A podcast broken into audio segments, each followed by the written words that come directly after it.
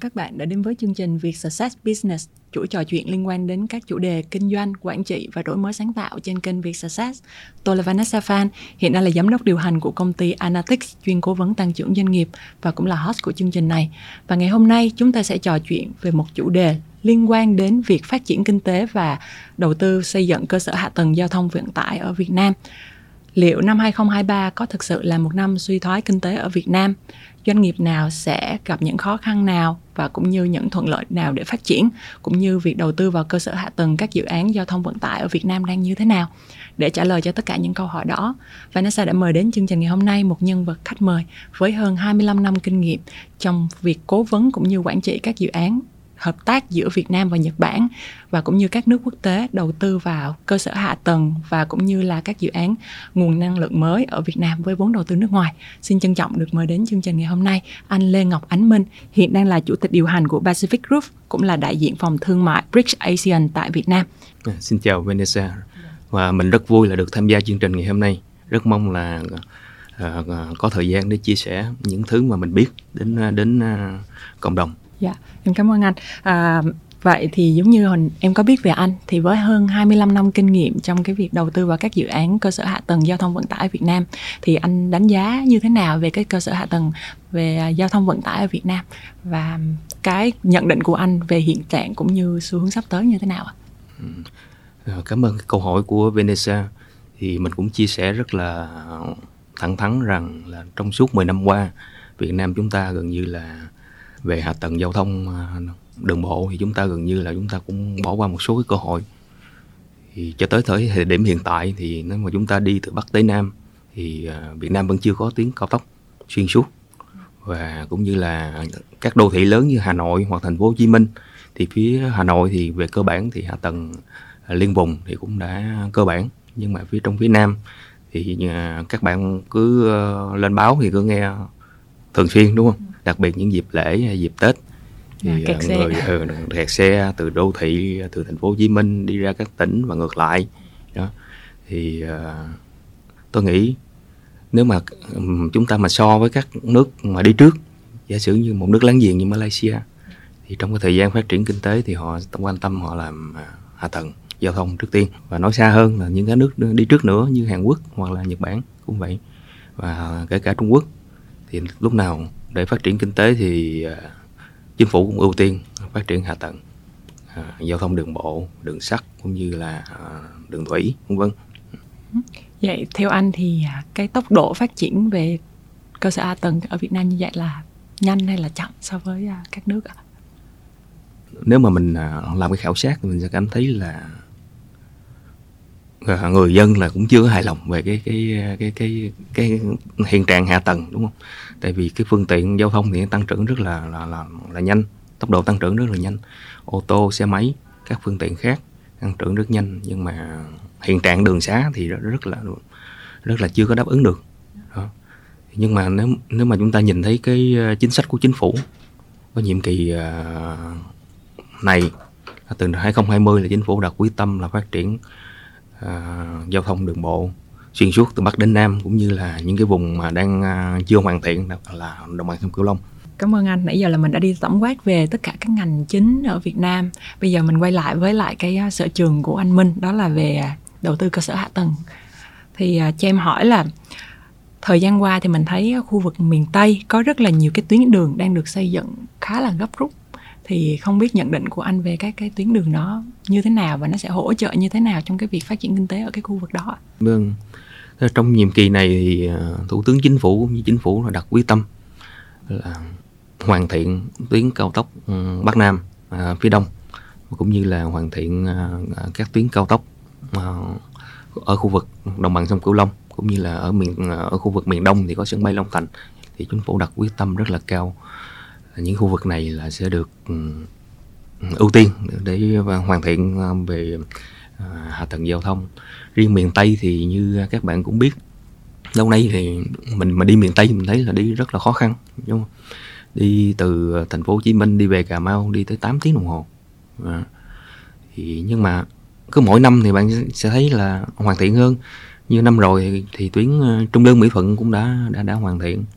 Và năm nay thì thì chúng ta sẽ thấy là tuyến tiếp theo là từ từ Mỹ Thuận đi Cần Thơ cũng sẽ hoàn thiện và các tuyến cao tốc từ đầu năm 2023 vừa ờ, sau Tết. Thì ờ, các tuyến cao tốc miền Tây cũng như các tuyến cao tốc ờ, Bắc Nam đồng loạt khởi công khởi công một lúc hơn 20 cao tốc. Đó. Và có một cái điểm ừ, khác biệt là đích thân lãnh đạo chính phủ là đi kiểm tra hiện trường và đốc thúc. Đó, đốc thúc ừ, tiến độ và có những dự án nào mà làm chậm sẽ bị à, bị bị bị, bị phê bình. Đó. Tôi nghĩ với cách làm này thì nay đến 2025 thì miền miền Tây đồng bằng sông Cửu Long sẽ có hạ tầng về cơ bản là là hoàn thiện. Các tuyến cao tốc hoàn thiện. Ừ. theo cái nhận định của anh sau khi mà tất cả những cái tuyến giao thông đó nó hoàn thiện á thì cái kinh tế miền Tây nó sẽ thay đổi như thế nào kinh tế miền Tây thì lâu nay là ai cũng nghe cũng biết là một vựa lúa là vựa thực phẩm đúng không? Miền Tây là nơi cung ứng đâu đó tới 70% à, nông sản cho cho đất nước. Nhưng mà cái điểm nghẽn của miền Tây là đường xá và giao thông đúng không? kể cả giao thông thủy giao thông bộ hay hàng không nó đều nó, nó đều bị khó khăn hết. Thì khi mà song song với việc hoàn thiện các tuyến cao tốc này thì các nhà đầu tư cũng như các doanh nghiệp, họ sẽ nhận ra đây là cái cơ hội làm ăn mới thay vì họ tập trung về miền đông, về miền đông miền đông là như thành phố hồ chí minh, đồng nai, bà rịa vũng tàu, bình dương đã phát triển đến nay cũng qua 30 năm rồi, đúng không? Thì từ lúc đó làn sóng đầu tư à, thứ nhất khoảng năm 93 94 rồi tới sau đó là làn sóng đầu tư thứ hai là sau năm 2000 rồi là tiếp theo thì ừ, các bạn thấy rõ chi phí cái, cái cái cái chi phí sinh hoạt tất cả cái chi phí ở khu vực miền đông nó cao hơn rồi đúng, đúng không? Và nay chính phủ bật đèn xanh thiết lập hệ thống hạ tầng đường bộ ở miền tây. Thì có đường xá thì vận chuyển hàng nó thuận lợi từ à, huyện này qua huyện kia từ tỉnh này qua tỉnh kia nó nó nó, nó thuận lợi. Mà miền tây thì tài nguyên về lúa gạo về nông sản rất là nhiều đúng không? Thì các doanh nghiệp người ta sẽ nhìn thấy đây cơ hội về người ta đặt nhà máy. Và các tỉnh cũng song song với việc ừ, hình thành các tuyến cao tốc thì các tỉnh cũng đã hình thành các khu công nghiệp hoặc các cụm công nghiệp để đón chào đón các nhà đầu tư đến ờ, mở cơ sở. Và cái nữa là một cái lợi nữa là người lao động ở miền Tây người, ở miền Tây có đâu đó khoảng ờ, tôi nhớ khoảng 23 triệu người. Đó, mà tới 7, 17 triệu người là trong độ tuổi lao động nguồn lực rất là lớn mà hạ tầng hoàn thiện, có khu công nghiệp, doanh nghiệp về mở nhà máy. Thì người lao động, người ta ở quê người ta làm việc, đúng không? Thay vì họ phải di chuyển lên lên lên khu vực phía đông, rồi phải thuê nhà ở, rồi qua một cái đợt đại dịch thì à, tất cả lúng túng, biết đi hay biết ở. Đó. Thì những cái năm tiếp theo khi mà hạ tầng giao thông hoàn thiện, các khu công nghiệp thiết lập, doanh nghiệp về đầu tư thì họ đi làm gần nhà tiết kiệm được chi phí đúng không đó, thì thay đổi cuộc sống mà đó chính là cái mục tiêu lớn mà chính phủ đang đặt trọng tâm để làm cho khu vực miền Tây. Dạ. Còn à, về dự án sân bay Long Thành sẽ góp phần như thế nào vào cái việc phát triển kinh tế của mình vậy anh? Về à, hàng không, nãy giờ chúng ta nói về đường bộ là chính đúng không? Về hàng không thì khu vực phía Bắc thì Việt Nam đã đầu tư là cái cảng hàng không quốc tế nội bài. Quốc nội quốc tế rồi à, hàng không rất là là lớn. Mà nguồn vốn bay của Nhật Bản chính phủ Nhật uh, tài trợ. Riêng cái sân bay phía Nam thì chúng ta chưa có một cái sân bay lớn sân bay trung chuyển.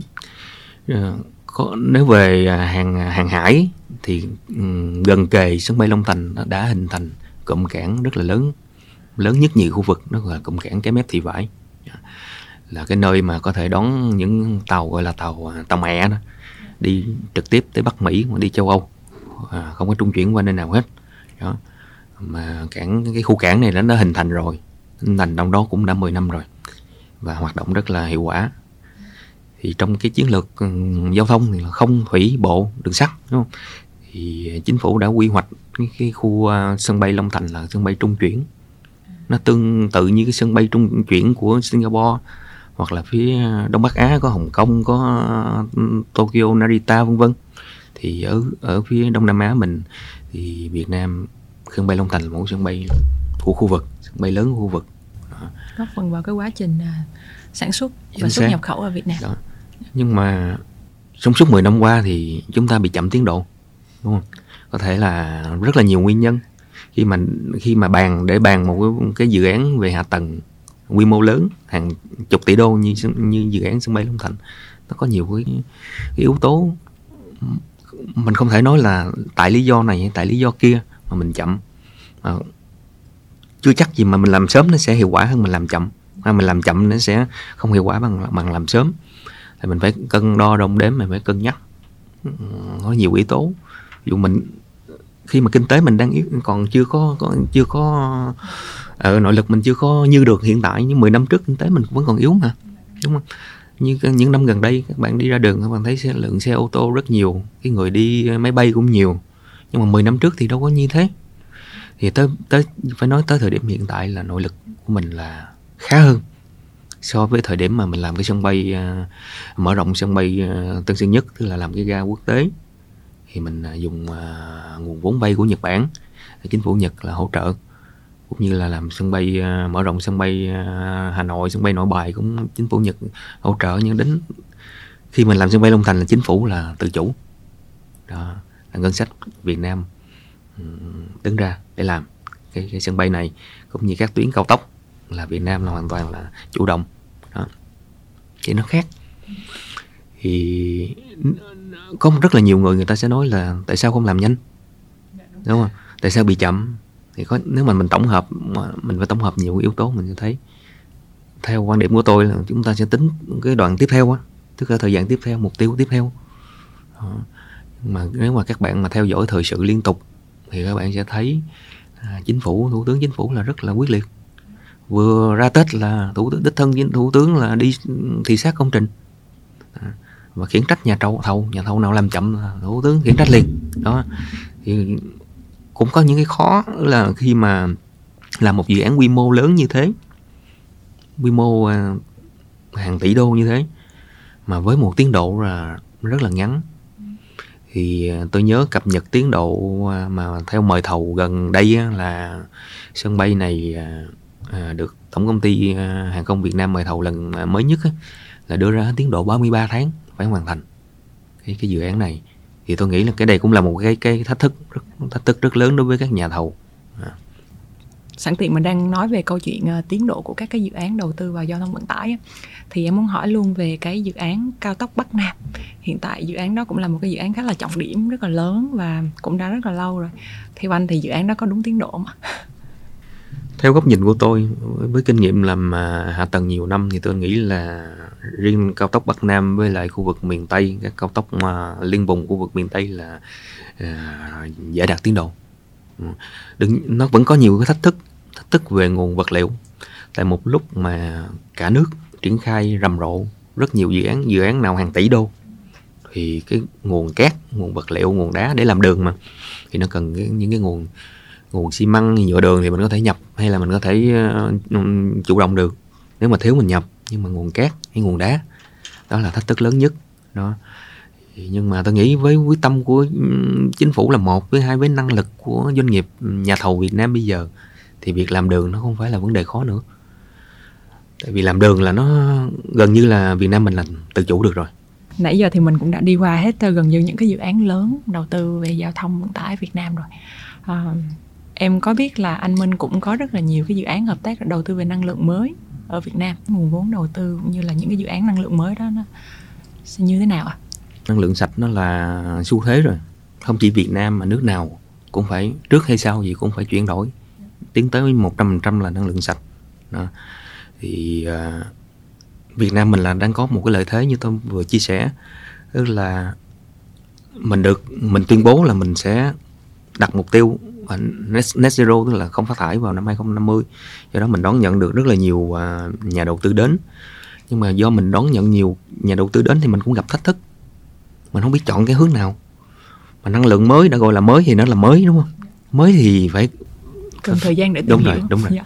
thành thành ra cái đó là cái cái cái cái thử thách của của Việt Nam hiện tại. Còn các dự án ờ, năng lượng tái tạo tới hiện tại nếu mà nói những cái khó, khó khăn cũng có bởi vì ờ, cái hạ tầng truyền tải điện của mình, nói về hạ tầng của mình thì vẫn là, mình là quốc gia đang phát triển mà. Đường bộ như như tôi chia sẻ nãy giờ, mình vẫn đang hoàn thiện, mình đặt mục tiêu tới 2025 mình sẽ hoàn thiện các tuyến cao tốc. Thì mình nói về hạ tầng năng lượng thì mình cũng đang có cái vướng đó. Về hạ tầng truyền tải, đó, thì mình cũng đang ờ, đang yếu về đang đang đang đang ờ, chưa có hoàn thiện, đó. Thành ra các nhà phát triển, các nhà đầu tư năng lượng tái tạo thì họ gặp khó khăn khó khăn về truyền tải khi họ sản xuất điện nhưng mà họ không tải điện bán được điện ờ, được điện mà cái bên mua điện thì lại cũng gặp khó khăn bởi do cái cái hạ tầng nó chưa có đồng bộ à. Thế là cũng khá là thách thức nhưng đúng mà rồi. khá là tiềm năng đúng không ạ? Đúng rồi, dạ. rất tiềm năng mà nhiều thách thức. Dạ. À.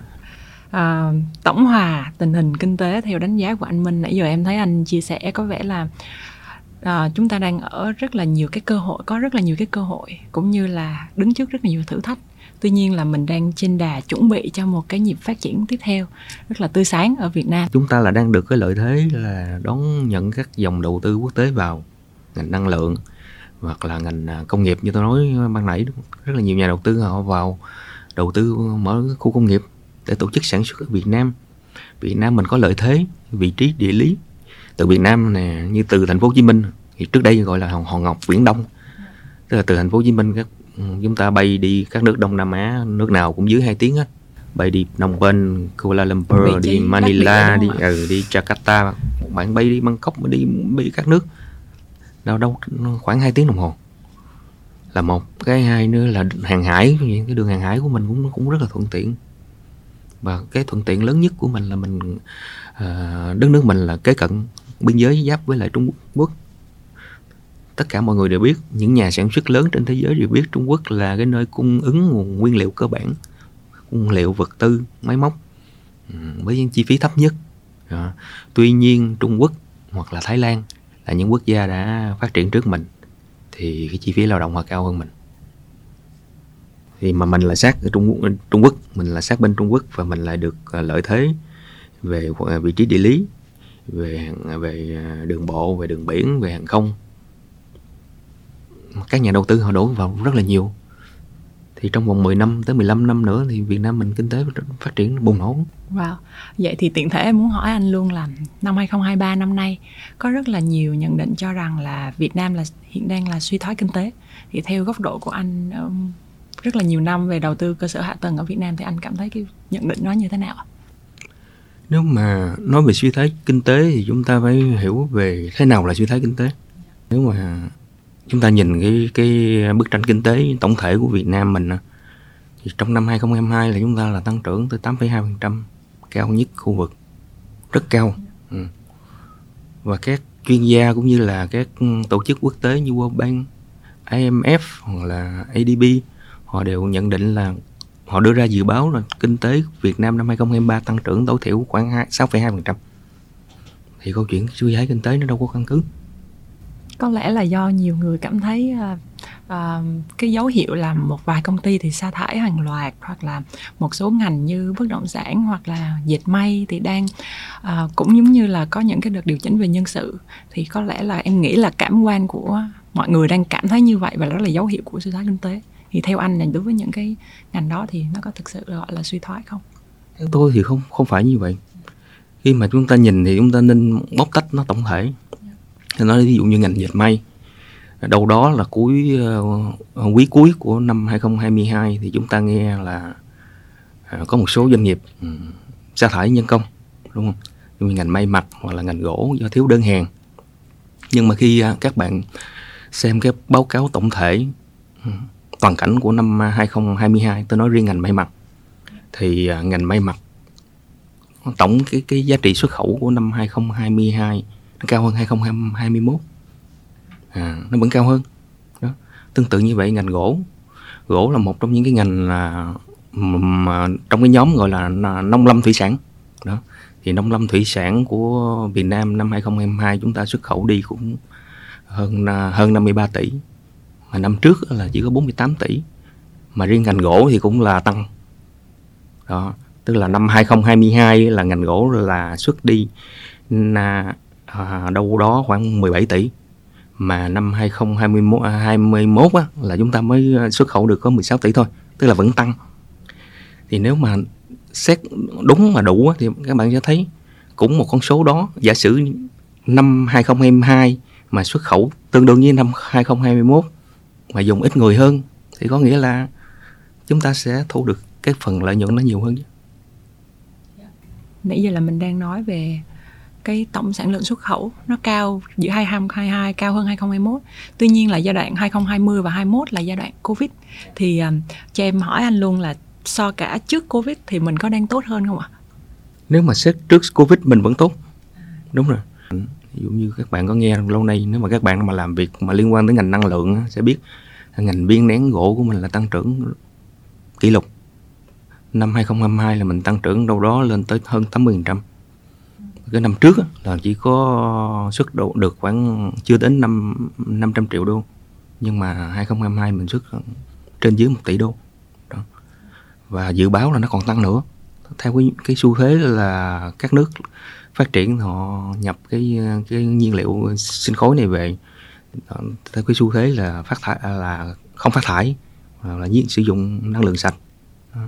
Thì có những cái ngành ngành thế mạnh của mình thì bắt đầu mình nổi trội lên còn những cái ngành mà thế yếu thì nó sẽ giảm lại. Tôi ví dụ như ờ, ngành may mặc.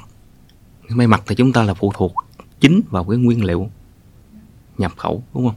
Nhập khẩu từ Trung Quốc và các nước. Thì nó không lợi thế bằng những cái ngành như là ngành ngành gỗ là chúng ta có thể trồng được nữa. Rừng chúng ta trồng được.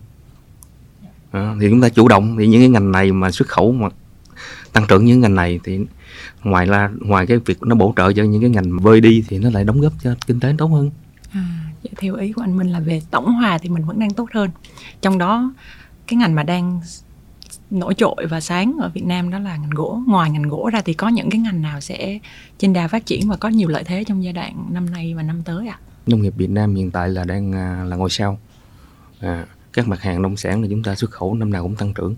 Như tôi nói đó năm rồi thì chúng ta xuất tới 53 tỷ mà năm nay lại sẽ còn tăng nữa. Mà đặc biệt là à, từ đầu năm là là Việt Nam và Trung Quốc cũng đã đạt được một số cái thỏa thuận thương mại và thì Trung Quốc mở cửa cho một số cái ngành hàng của chúng ta vào à, chính ngạch như ngành sầu riêng đó thì à, tôi nghĩ là năm nay là riêng cái ngành nông nghiệp là phát triển rất là mạnh. Dạ. Yeah. Nãy giờ thì mình cũng đã chia sẻ về ngành à, dệt may, ngành nông nghiệp, ngành IT thế là còn cái ngành à, bất động sản hiện đang rất là nổi trội trên tất cả tất cả các phương tiện tiện truyền thông á. Thì hiện tại anh thấy cái ngành đó nó như thế nào và những cái lùm xùm gần đây thì đánh giá của anh như thế nào ạ? Nếu mà mình nhìn à, cái bức tranh kinh tế vĩ mô thì mình sẽ thấy là chính phủ điều tiết bất động sản để cho nó đi theo cái hướng mà nó phù hợp thị trường. Giống như là các nhà phát triển bất động sản họ tập trung vào phân khúc uh, cao cấp. Đó và phân khúc cao cấp thì nó chiếm cái người người người người mua tức là khách hàng thì nó không có nhiều. Trong khi đó là Việt Nam mình hiện tại là đang là quốc gia là đạt mức trung bình à, trên mức à, thu nhập trên trung bình rồi. Thì cái lực lượng giới trung lưu những người mà có nhu cầu mua nhà công nhân rồi nhân viên văn phòng à, có thu nhập cũng tốt hơn thì họ muốn sở hữu một căn nhà. Thì chính phủ muốn điều tiết để cho các nhà phát triển bất động sản tập trung vào phân khúc này và những phân khúc thấp hơn là phân khúc nhà giá rẻ nhà xã hội. Bởi vì sao? Bởi vì khi mà chỉ tập trung vào phân khúc uh, cao cấp thì người mua không có thì bóng bóng bất động sản nó nó nó nó, nó xảy ra và nó sẽ rủi ro rất rủi ro. Yeah. Ngoài cái việc điều tiết của chính phủ á, thì chúng chúng ta nhìn thấy đầu tư nước ngoài vào Việt Nam những năm gần đây thì họ tập trung vào phân khúc bất động sản công nghiệp. Rất là nhiều nhà đầu tư bất động sản công nghiệp tìm phát triển dự án à, khu công nghiệp và những à, khu dịch vụ liên quan như logistics, kho vận, vân vân. Thì tôi nghĩ bất động sản Việt Nam là năm 2023 và những năm tiếp theo là vẫn tăng trưởng, phát triển rất tốt. Sẽ có một vài doanh nghiệp chúng ta có nghe, có có có có cái thông điệp gì là, mà chúng ta nghe thường xuyên là nới râm à, bất động sản, tín dụng bất động sản. Hai nữa là giải cứu bất động sản thì lâu nay cái, những cái thuật ngữ này nghe nó cũng không phải là chính thống hay là nó cũng không phải khôi hài nó như thế nào. Rồi ví dụ như các bạn cứ nghe ngoài cái Việt Nam mà cứ làm ăn cái gì gặp khó khăn rồi giải cứu. Sản xuất thanh long uh, giải cứu uh, nuôi heo cũng giải cứu rồi nông sản giải cứu và gần đây là giải cứu cam ở miền tây. Là lâu nay là chúng ta cứ quen nghe cái từ giải cứu xong rồi tới tới cái đoạn bất động sản cũng kêu giải cứu. Thì trong xã hội người ta sẽ có những cái ý kiến trái chiều. Bất động sản, nghe nói bất động sản là là nói nghe tới cái gì, quyền lực cái giàu sang mình lại đi cứu. Đúng không? Thì nghe nó nó nó nó không không hợp lý. Và phát biểu của thủ tướng khi kết luận hội nghị thủ tướng, chính phủ với lại các doanh nghiệp bất động sản nêu rõ, ta không có bàn câu chuyện giải cứu, mà bàn bàn vấn đề là làm sao khơi thông, làm sao mà chuyển dịch cái cái phân khúc bất động sản sao cho phù hợp thị trường mà, mà chính phủ đang tập trung vào cái phân khúc là nhà ở xã hội cũng như là nhà ở vừa túi tiền khuyến khích các doanh nghiệp đầu tư bất động sản tập trung vào những phân khúc này. Dạ. Cảm ơn anh minh rất là ừ. nhiều những cái chia sẻ của anh cũng uh, giúp cho em cũng như khán giả của chương trình có những cái nhìn nó khác hơn về cái góc độ đánh giá về kinh tế cũng như đầu tư về cơ sở hạ tầng ở việt nam. Thì uh, trước khi kết thúc chương trình anh có muốn có những cái lời nhắn gửi đến khán giả của chương trình không ạ? Thì đối với các chủ doanh nghiệp thì cũng như tôi thì à, chúng ta sẽ tìm hiểu cái à, cái cái bức tranh toàn cảnh như tôi nói nãy giờ đó. Chúng ta nên nên nhìn cái bức tranh toàn cảnh hơn là chỉ ở góc độ một vài doanh nghiệp. Khi chúng ta nhìn cái bức tranh toàn cảnh chúng ta thấy Việt Nam năm rồi tăng trưởng 8,2% năm nay là ngân hàng nhà, nhà à, ngân hàng thế giới là dự báo là tăng trưởng 6,3% thì rõ ràng là tăng đúng không? Kinh tế năm rồi chúng ta là GDP chúng ta là khoảng 370 tỷ đô. Thì năm nay thêm 6% nữa là bao nhiêu? Là hơn 400 tỷ. Đúng không? Tức là một kinh tế mà tăng trưởng thì các ngành trong cái thành phần kinh tế đó đều tăng trưởng. Có ngành đương nhiên sẽ có ngành là, là sụt nhưng mà nhìn chung là bức tranh nó đi lên. Thì chúng ta sẽ nhìn thấy nó là cơ hội đúng không? và những cái cơ hội về đầu tư nước ngoài về năng lượng sạch về uh, giao thương uh, quốc tế. Tức là hiện tại tôi thấy là Việt Nam rất là năng động là các doanh nghiệp cố gắng đúng không? Uh, lúc nào cũng ở trạng thái tích cực mà tìm cơ hội. Tại vì đâu đâu năm nào cũng tăng trưởng thì có nghĩa là làm ăn được hiểu không ạ? Có thể là một số ngành nó sẽ yếu đi nhưng mà cơ hội thì nó sẽ nhiều hơn tại vì tăng trưởng mà em cảm ơn anh Minh rất là nhiều. Những cái chia sẻ ngày hôm nay của anh đã giúp cho em cũng như khán giả của chương trình có những cái góc nhìn tổng quát hơn về thị trường và cũng như những cái à, ngành những cái cơ hội trong thời gian sắp tới. Và cũng xin cảm ơn quý vị khán giả đã theo dõi chương trình. Nếu có bất kỳ câu hỏi hay thắc mắc nào, hãy vui lòng để lại comment phía dưới video này. Và nếu cảm thấy nội dung chương trình là bổ ích thì đừng quên bấm like, share, subscribe kênh YouTube, Spotify cũng như các nền tảng podcast khác của VisaSet để nhận được các chương trình mới nhất nhé. Xin chào và hẹn gặp lại. thank you